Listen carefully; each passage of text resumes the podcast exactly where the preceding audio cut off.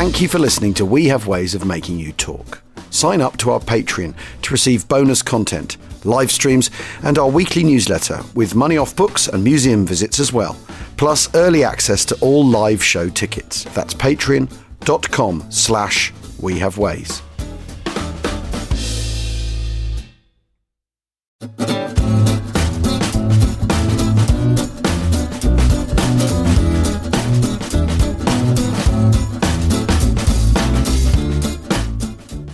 Sinka, Sinka, which is of course Mandarin, as you all know, for Achtung Achtung. Welcome to We Have Ways of Making You Talk, the Second World War podcast with me, Al Murray, and my brother in arms, of course, James Holland.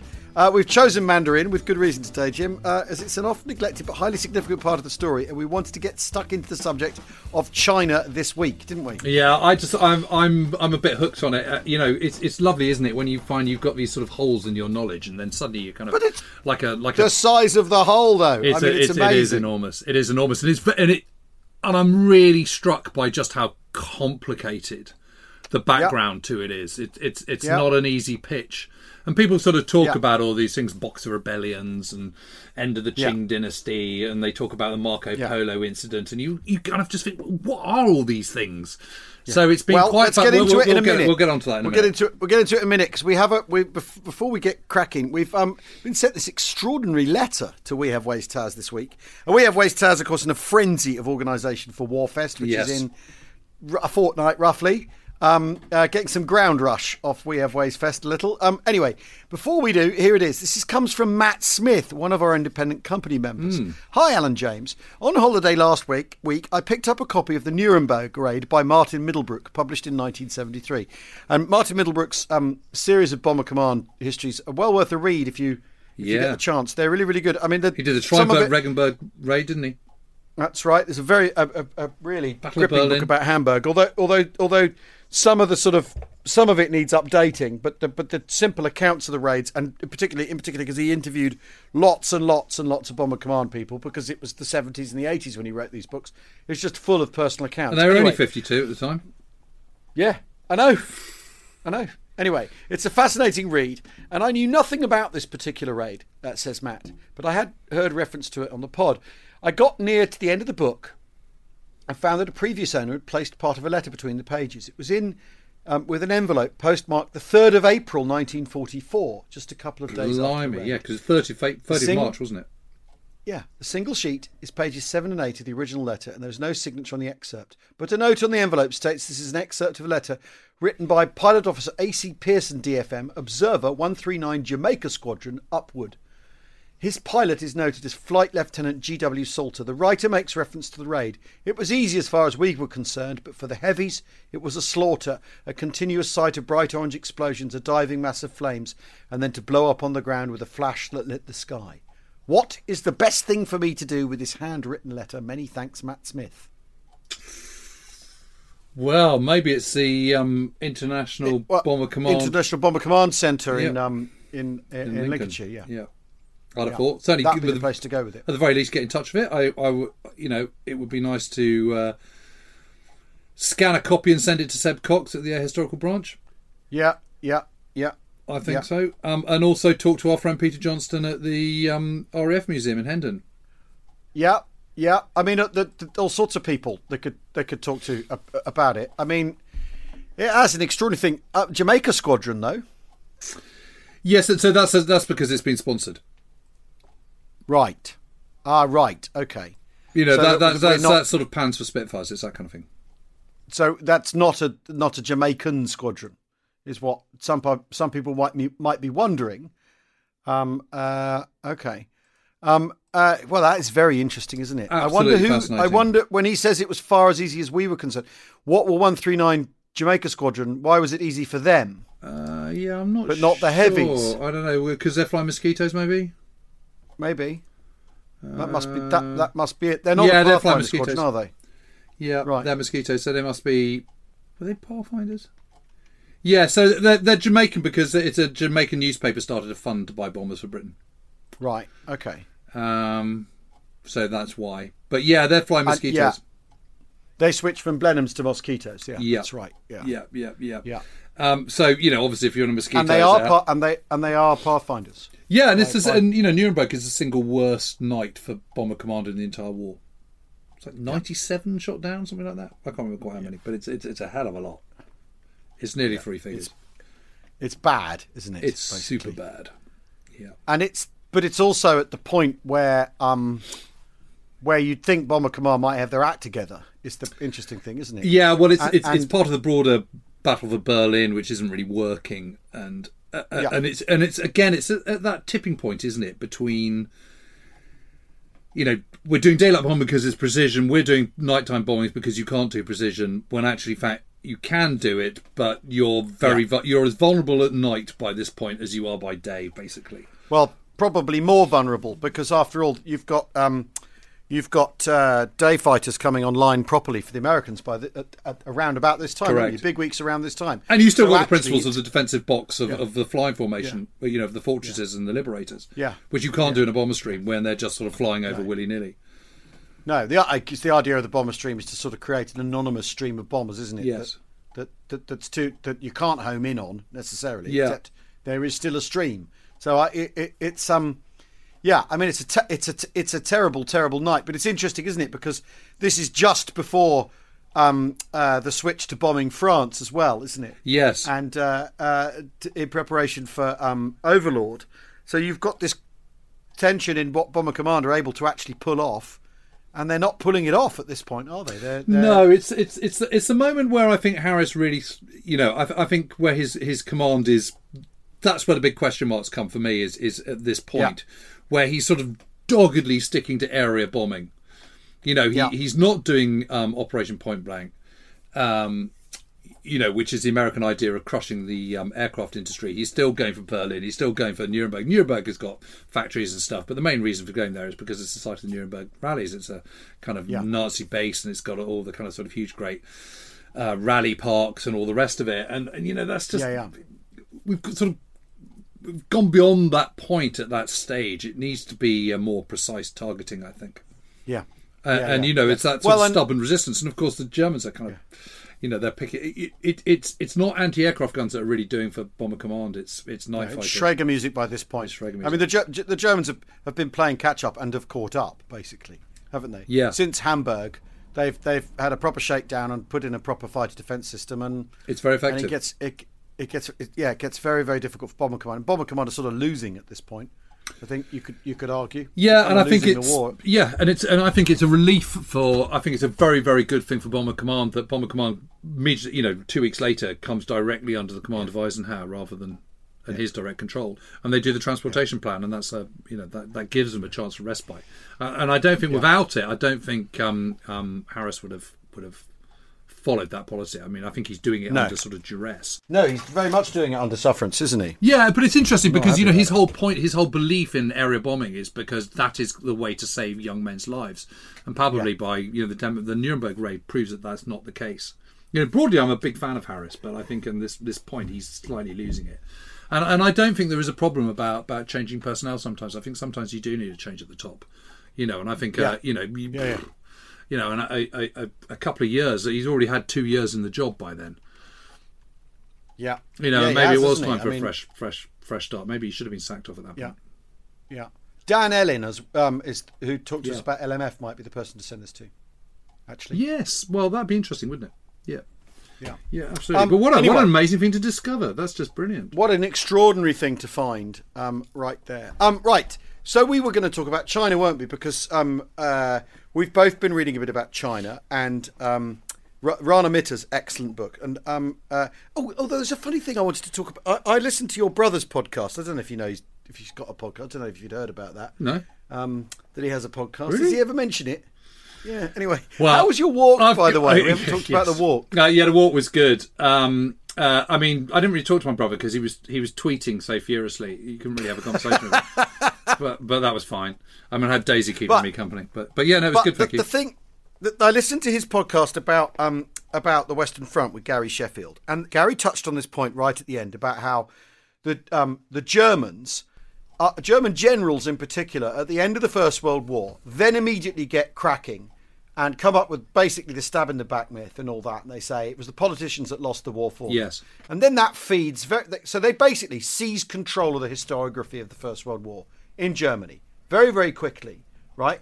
And massively influenced the course of events in Germany as a result. Now, after the Second World War, you could argue the German generals seized control of the historiography of the Second World War.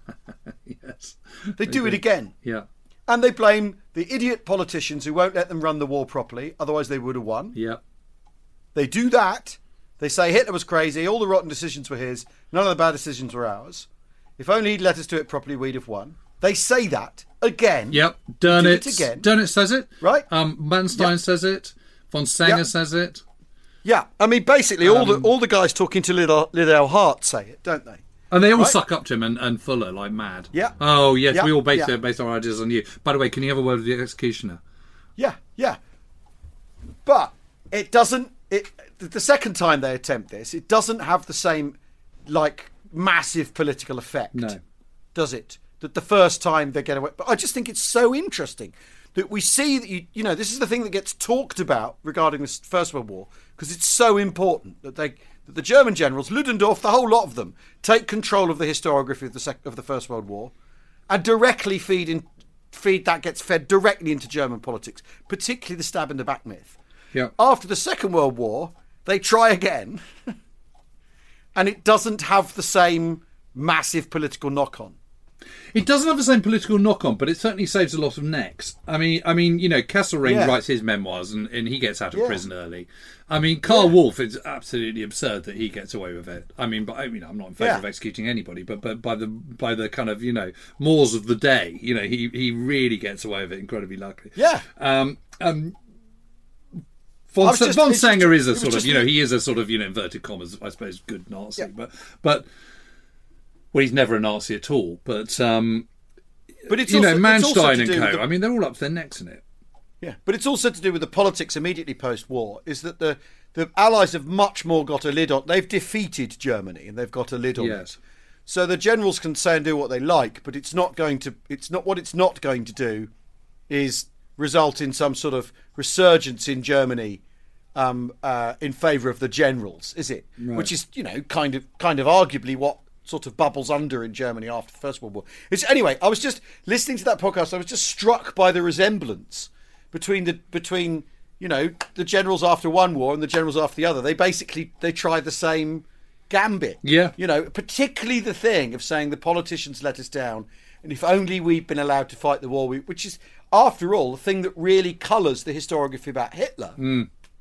which is this idea that that he was correct. You know, and I think there's obviously a large element of truth in it. Is that he is making decisions um, very impulsively, and he is he does make decisions that don't really add up. But they're also they are letting him get away with it. It's Yeah. not that it's not that they're all banging the table and saying no, mein Führer, that that's wrong. Are they? Because mainly because they No, they all say seems yeah, like all my. Führer, don't they? yeah. Well, and he's buying them off, and you know it's not just coercion, is it? As ever in the Nazi state. Well, the interesting, I think the interesting moment is is what would have happened if if Rommel hadn't been strafed on the 17th of July 1944, because there's absolutely no Yeah. question that he was getting the um, um, the Waffen SS commanders as well as other you know Wehrmacht commanders in Normandy under they, they were talking about. We need to do a deal. You know, we need to. What- what are we gonna do What are we going Yeah. to do? You know, we need to. We need to Yeah. sign off on this one. This is absolutely hopeless.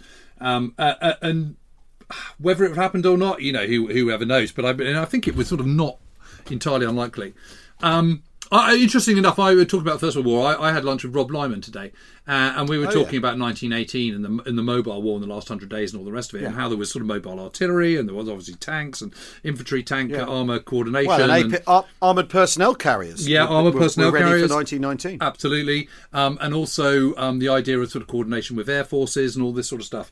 You know, so that very, very sort of mobile war, all of which was completely forgotten at the end of the First World War because you know it was a ten-year plan and it was a war to end all wars, and you just forget about Yeah. it and go back to colonial um, peacekeeping and all the rest of it. But Yeah. but the United States does exactly the same. It sort of you know completely just pulls back, withdraws from. Um, any thought? There's no attempt either by the US or by Britain to write down any kind of doctrinal lessons or anything like that. So that when you get to the beginning of the of the Second World War, you're you're sort of you're not quite back to square one by any stretch of the imagination, but you're kind of you know the lessons of that last part of the First World War, where it is absolutely a mobile war, have not been learned at all. Um, and his point is is that, uh, and this is a sort of part of his thesis of, of the kind of sort of War of Empires, his new book, is that you know, actually, what you really want is civvy armies. You don't want the regular army because the regular army is sort of too stuck in its own kind of, you know, conservatism. And what you actually want is Yeah. people who've got sort of, you know, blank sheet and can start start again and look at these things afresh. Anyway, all very interesting. That's all. A, that's But- all a bit Dominic Cummings, though. Um, anyway, but well, well, you talk about you talk about War of Empires. crazy Rob, crazy Um, Tom.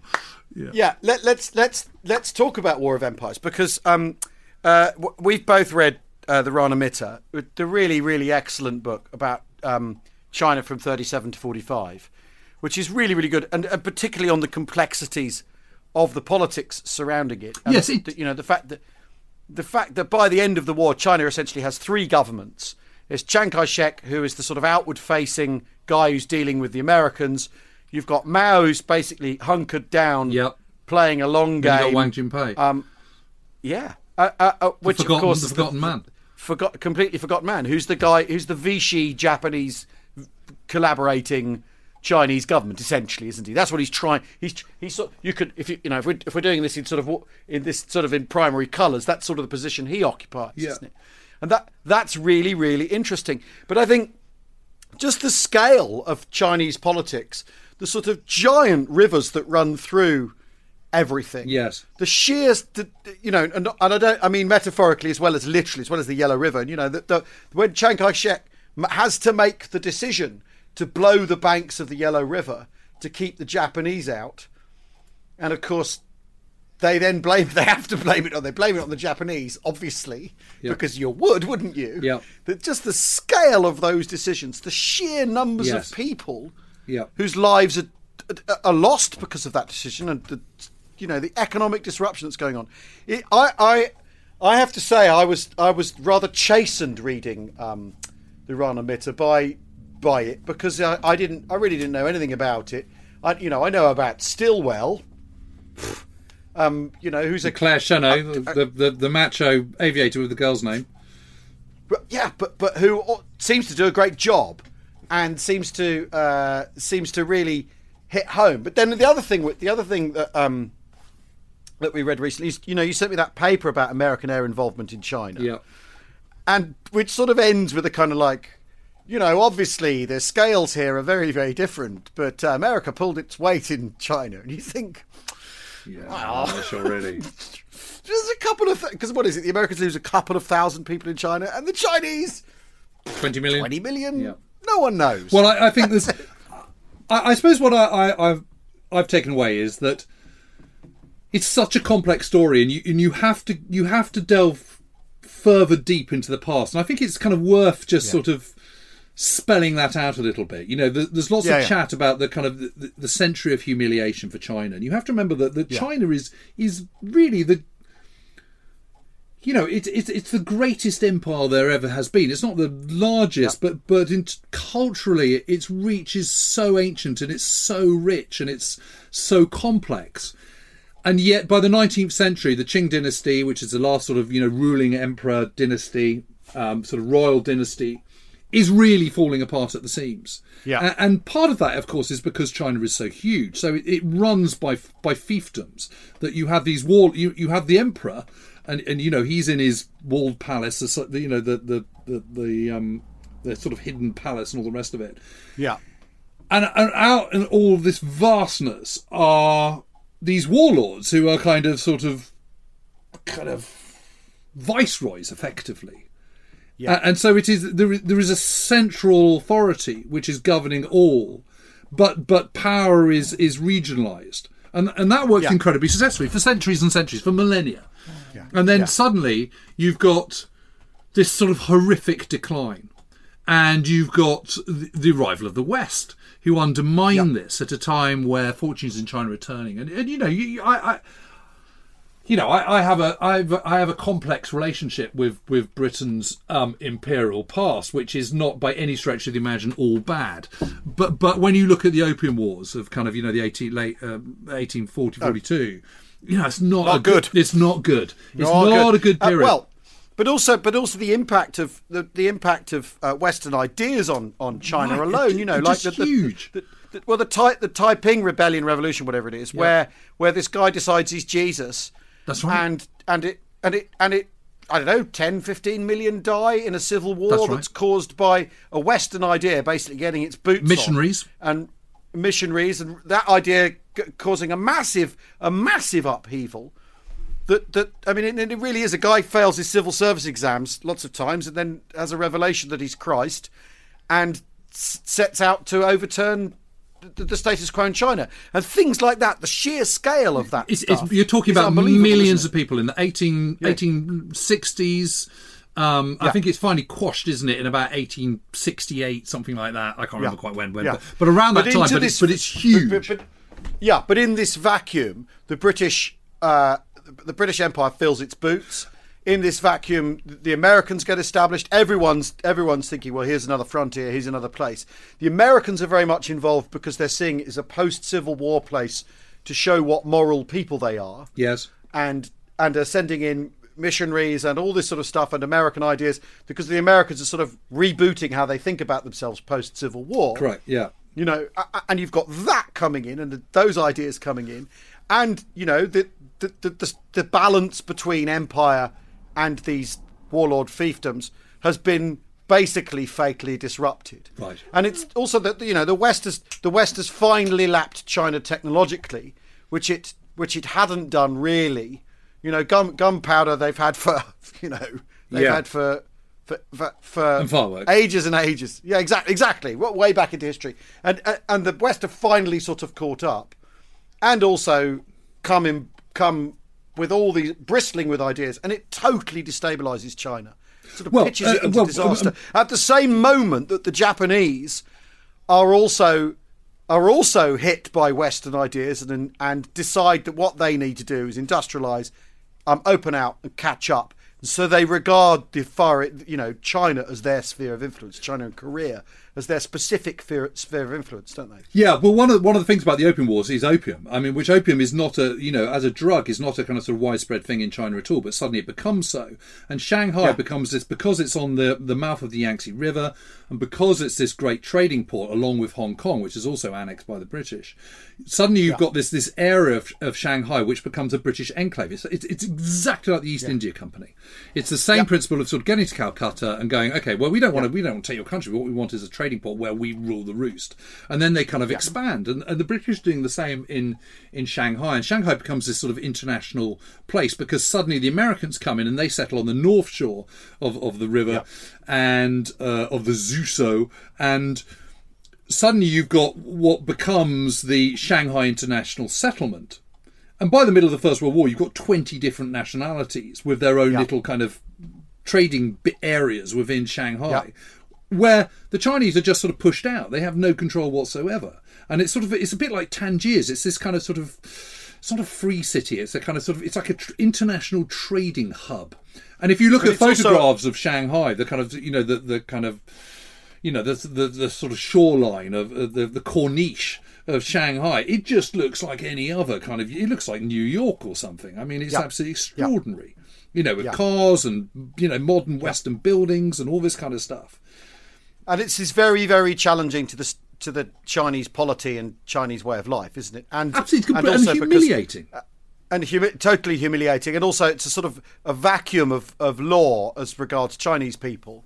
So you've got this pe- peculiar sort of um, palimpsest of Western power right in the uh, and right in the middle, right and under China's ideas nose, and, and ideas and all those and all and those greed and vice and all and, those and money. Yeah, and, and of course that destabilizes the Qing dynasty which is also already wobbling anyway not least because after the this terrible civil war. So suddenly you've got that central power you know the, emperors who are kind of always pretty ineffective on one level because so much of their power is kind of sort of parceled out around the country Yeah. to warlords. That central authority, which is believed in by the masses, by the millions, is undermined when you've suddenly got all these other ideas and you see you see these other things coming in, and you see your your empire being destabilized by foreign powers. So so suddenly you get the Boxer Rebellion in 1900, which is this sort of peasant uprising that further destabilizes the, the Qing dynasty, and then finally, you know, they, they try and sort of recover that, but they don't handle it very well, and finally they're overrun um, in May um, 1912, and that's the end of it. You know, the six-year-old emperor,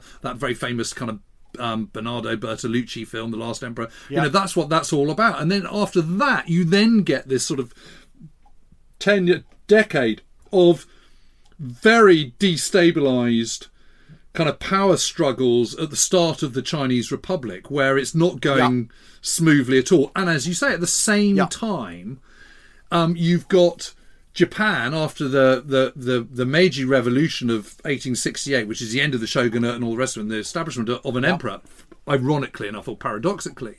But you've got this idea of kind of no, we're going to emerge into the modern world. But it's a it's also a very I mean, the interesting thing about it, what I what I'm so struck by, is that there is Chinese a sense of Chinese nationalism is emerging um, in the late part of the 19th century and in the first decade of the, of the 20th century, and which results in the revolution that forces the abdication of the last emperor.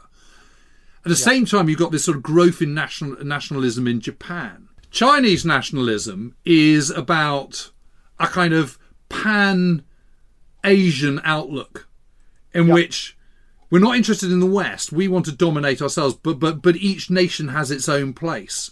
Whereas Japanese nationalism is also pan Asian, but they're the top dog, Yeah. and they're Yeah. So- massively so- racist, and, Yeah, and, and, and the Chinese are inferior, uh, and and they're to be crushed. And and you, what you see is it's amazing this chipping away of Chinese territory by the Japanese. So Yeah. in 1874, Well, I'll tell you what. We'll take a break before we get into the chipping away. Okay. because We've reached our natural break point. Um, okay. Uh, we'll be back in a second. Um, as you can hear, we're on a bit of a roll here with something um, I didn't know anything about until about four weeks ago. yeah, me too.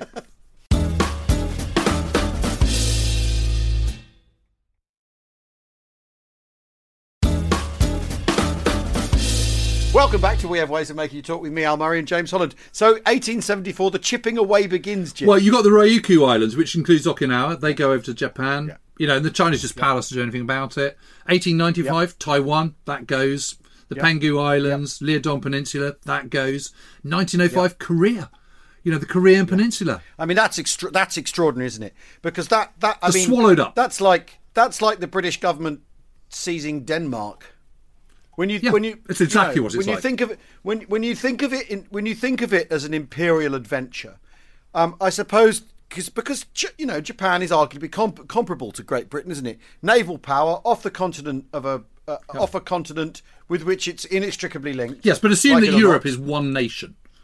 Yeah, exactly. And yeah, exactly. Although you know, you, you, you, you again, you, The I federal think states parallels of- are- of China. Yeah, the par- parallels aren't that loose, aren't as loose as all No, that. But you're right. basically, rather than going looking in Africa for um, uh, stuff, or India, or Australia, or Canada, the Chi- the Japanese are going next door. They're going. They're essentially going going to France, as it were. Yeah. Denmark. You know, and pluck pluck hoovering up. Now, of course, the British response to this at the at this same time is oh well you know um, the, the the Japanese uh, are trying to emulate a, a Western imperial power. Best keep them on board because it keeps the Chinese in chaos, doesn't it? So that so they're very much the British are very much thinking those those terms. And when the when the um, Russians and the Japanese go to war, In 1905. um, yeah, it almost, and of course the Russian Navy, of course, famously attacks trawlers on Dogger Bank because they think they're Japanese ships because the Russian Navy is that incompetent. Yeah.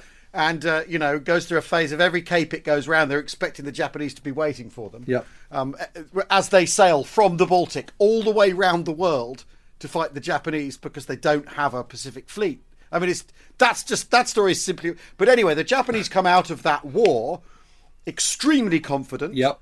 Because they've beaten a, they've beaten a major power.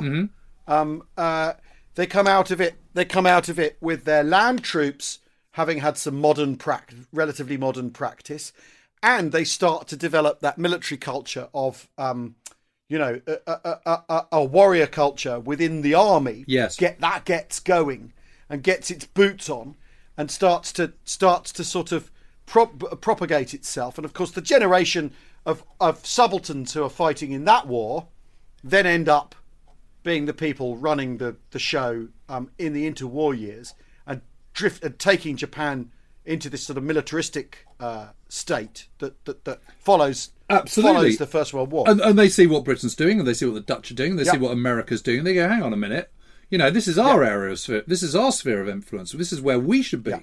Um, and, and and to start off with, while they're still comparatively weak in the big scheme of things, they're kind of you know they're they're being friendly to Britain. They're they're yeah, you know, being helpful during the First World War and all this sort of stuff. Yeah. Uh, and what really changes for the Japanese is, you know, it, it, it's following the Treaty of Versailles, the League of Nations, and all the rest of it. And they realise that the, the League of Nations is not really League of Nations. It's not. It's not some big global altruistic thing. It's actually the League of White Nations, white Western nations. It's a very different thing, and they realise that they completely see that there's a a, a, a grotesque level of racis- racism from the West um, and they're very racist towards the West in turn, and Yeah. you know they, they, they massively against them, which is sort of rising feeling of of isolation, but also their own superiority, and that it's their turn, and and that Yeah. this area of this part of the world is nothing to do with the West, and this is should be their sphere, and and they're the top dogs, and, and it is their destiny to control the whole kind of sort of Asian Pacific area and that that's that's how they're going to become great again and blah blah blah and, and china is seen as weak and enfeebled and and, and riddled with um dissent and division Yeah. and all the rest of it all of which frankly is completely true so what you have is this you know in the 1920s while all this while while japan is growing and strengthening uh, and also becoming more resentful of the west at the same time as it's growing, it's also you've got China's this sort of power struggle between the nationalists who come into power. Yeah. Um, um, you know, after well, it's it's, it's Sun Yat Sen is, is is the main man, isn't he? He he he's the kind of man behind the the 1912 revolution. He doesn't take power immediately. Then he does in 1921. But he's in his 50s then, and he dies of cancer in 1925, I think it is. And and, Yeah. and by this time, you've got Wang Jingwei and you've got Chiang Kai-shek, who are both emerging. Wang Jingwei as the as the as the pol- pol- politician within the nationalists, and Yeah. and Chiang as as the militarist. yeah, And there's a power struggle yeah. within the nationalists, really. And you've also got the emergence of the Communist Party, of which Mao Zedong is starting to emerge, although he's not the leader at this stage. yeah, And of course, the problem is, is that in this period of internal strife, that's not the time to sort of get rich, and it's not the time to be able to sort of show your strength to Japan. So Japan goes, hang on a minute, let, let's sort of kick a dog while he's down, and so they move, then move into Manchuria, which is this huge area in the north. But the power base of the nationalists of Chiang and Wang Jingwei and and um, Sun Yat Sen, of course, is is Canton. Is Canton? They're Cantonese. You know, it's, it's Hong Kong. Yeah. It's that southern part of of China, isn't it? So Yeah. and and it's a bit like southern England and northern England, or, or you know, the south and the north. It's it's or Game of Thrones. It's that kind of massive division. You know that that northern China is a foreign country. So for those southern nationalists, it's a bitter pill to swallow, but it's a it's a pill they can swallow nonetheless because it is the well, north. also not the they can't, and they cannot do anything about it. about it. No. That that's. The, I mean, this is the this is the so much of so much of what happens stems stems from Chinese weakness, and uh, you know, uh, uh, and for the for, because after all. To, to go back right where you started, China's vast, so you can control one bit, but there's nothing you can do about the the, the other parts. Right. You know that that that that this is why it's been devolved essentially into fiefdoms with a with a with, with an emperor with only so much power and influence. And so, you know, in a way, all of these players kind of are, are, are, are modern analogues of these local warlords in a uh, you know Yeah. the, the regional warlords actually, and you know and that's how they're able to operate. So the Chi- the Japanese are able to basically have pretty good freedom of freedom of action in in in China, don't they? And there's really nothing that Chinese can Well, do about it. And and like you say, the League of Nations do not they, they, they can they can go whistle. The League of Nations don't care. Uh, yeah, and it doesn't count, and it has no traction whatsoever, and there's nothing they can do. So China is sort of trying to is trying to ally itself to the Soviet Union. There's the first non-aggression pact in the 1920s. Then there's another one in Yeah. right, you know, in, in the summer of 1937. Well, and Stalin, but- Stalin, Stalin's not much interested in Mao either, is he? He's much more interested in Chiang Kai-shek. Yeah. Um, it, even though, even though you also have German officers advising uh, uh, Chiang's people, and uh, you know, yes, who- who Alexander von on mili- mili- Falkenhausen. Exactly. So there's all, the, you know, all this mixture. Well, what, well Chiang's the- a man in a hurry because he knows he's running out of time. yeah. He knows that Japan is absolutely spoiling for a fight. It, it is already there's little so so you've got Manchuria in the north and and there are part of the kind of Box Rebellion Treaty allows Yeah. Japanese troops to be in a, in and around Beijing. You know, which Yeah. is just extraordinary. I mean, you know, they're talking. Yeah, you, yeah, you can understand why people talk about the century of humiliation, because you know what could be more humiliating than that? And again, the Chinese have got nothing they can do about it. So you have this sort of crazy situation where, you know, south of Beijing, you've got around Beijing, you've got Japanese troops kind of doing exercises and stuff. And then you've got the 29th Chinese Army under one of the warlords, kind of, you know, across the way, across a couple of fields, and they're sort of waving each other. And occasionally they're sort of, you know, it, it's a kind of Cold War, but, but with occasional sort of outbreaks of skirmishing and a, a bit of firing and someone volleying something and then it, another person doing it. And and and, and it's sort of, you know, it's obviously just completely unacceptable to Chiang at the same time, he's trying to sort out the communists and try and drive them away, and that's that's the origins of the Long March, of course, when the Chinese are kind of you know the Chinese communists under Mao and, and the others are kind of sort of pushed pushed east, you know, westwards rather, and their sort of great retreat, and and so at the same time he's trying to sort of modernize the country, trying to modernize the army because he knows that this big clash with Japan is Japan is, is definitely is, coming. is coming, and at the same time, the Japanese know that they need to strike where they can. Well, but also, but the Japanese are also the, the Japanese are also trying to have it both ways, aren't they? Yeah. Are, are, sort of trying to exert influence without a, a major encounter, but they have their own problem, which is like the sort of you know um, Führer principle on steroids, where you have soldiers working towards the emperor's will. Basically, military. It's a low level military insubordination where officers and very very junior officers take things into their own hands and decide to decide that what the empire and the emperor really want is a war with proper war with China, and this is where a thing like the Marco Polo incident, bridge incident, comes from, which is the, the well, you know one of the famous, you know, uh, uh, sort Yeah. of flashpoint or or lighting the blue touch paper moments of this conflict comes from, where basically the local Japanese officers get it in their head that what they need to do is get in a fight with the yes, Chinese. Yes. So, so it's worth explaining what the Marco Polo incident is. Yeah, go on. So, so it is the Marco Polo. It, it, Marco Polo went went there and saw it. So it's this, it's this big bridge southwest of Beijing. Uh, and, and to the Chinese, it's called Lugu Chao. It's not called Marco Polo Bridge. Um, uh, and it's got 500 granite lions' heads carved onto it. It's in and Marco Polo says it's the most magnificent bridge in the entire world that he's ever seen. Well, ever. it's like everything in China. It's gigantic and spectacular. It's gigantic in a way and spectacular. Europe, Europe, Europe has never mustered. Right. So you know, Uh, uh, yeah. and what what happens is is on the seventh of July, nineteen thirty seven, the Japanese troops that are in the area are conducting manoeuvres, and in the night, during the night, one of the soldiers goes missing, and the colonel of the first infantry regiment decides that the Chinese have abducted him and taken him prisoner. yeah. So he then fires. Now, why does the why does that colonel do that? Because because he's got it in his head that there's a war coming, and he's quite happy to get it started. Well, I think it's- because he's getting towards the end of his career. He's he's Yeah. spent all this time in Manchuria, in China. He's a long way from Tokyo, and Yeah. he wants to do something to get medals on his chest and to, to get glory and all the rest of it. So he then Yeah. then mobilizes his troops. The Chinese mobilize their troops, and there's a massive sort of you know exchange of fire. And that is the Marco Polo incident. And interestingly, the um, the ordinary soldier who goes missing turns up later, but that's all yeah, long forgotten. Yeah, but, yes, he but- just turn, he turns up within the day, doesn't he? Basically, but who is the colonel of the first infantry regiment? It's Mutaguchi Renya, yeah, who is the commander of the 15th Army at Imphal. yeah, The Well, guy who go. has ambitions to conquer India.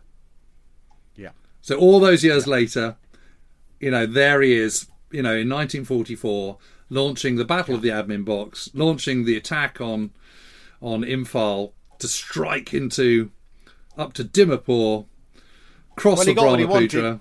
Wanted. He got what he wanted, didn't he? He got his big war. He got his big It's war, just- but, but his army was annihilated in 1944. yeah, it didn't So quite it, work it ended badly for him. But but that is the Marco Polo incident, and then then there's kind of you know what what do we do because suddenly the situation is the, the, for for the for the Japanese, this is their sort of casus belli, uh, and and for Chiang, it's this moment where he can no longer suck up the Japanese just taking their land anymore.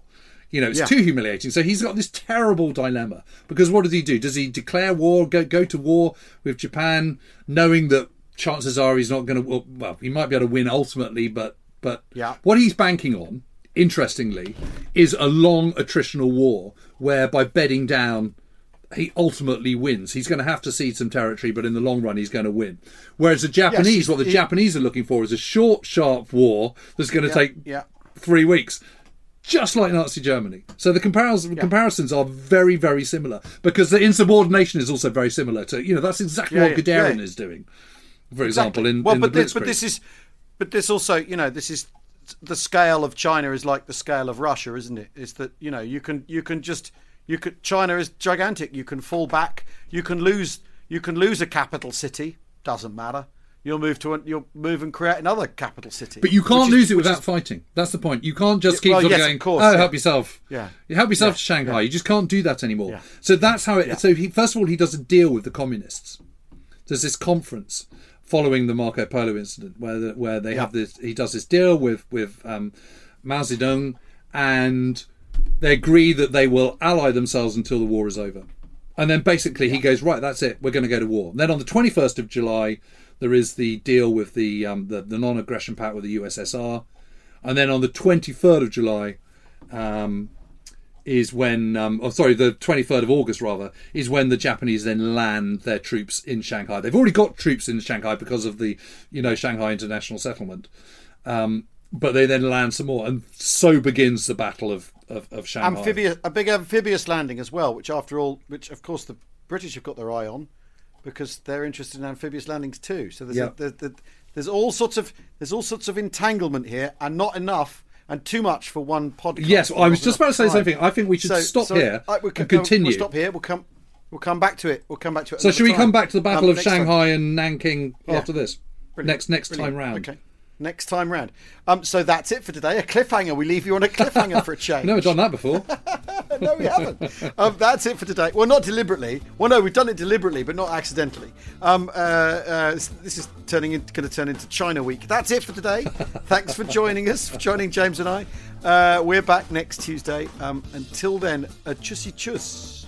Cheerio. Bye bye.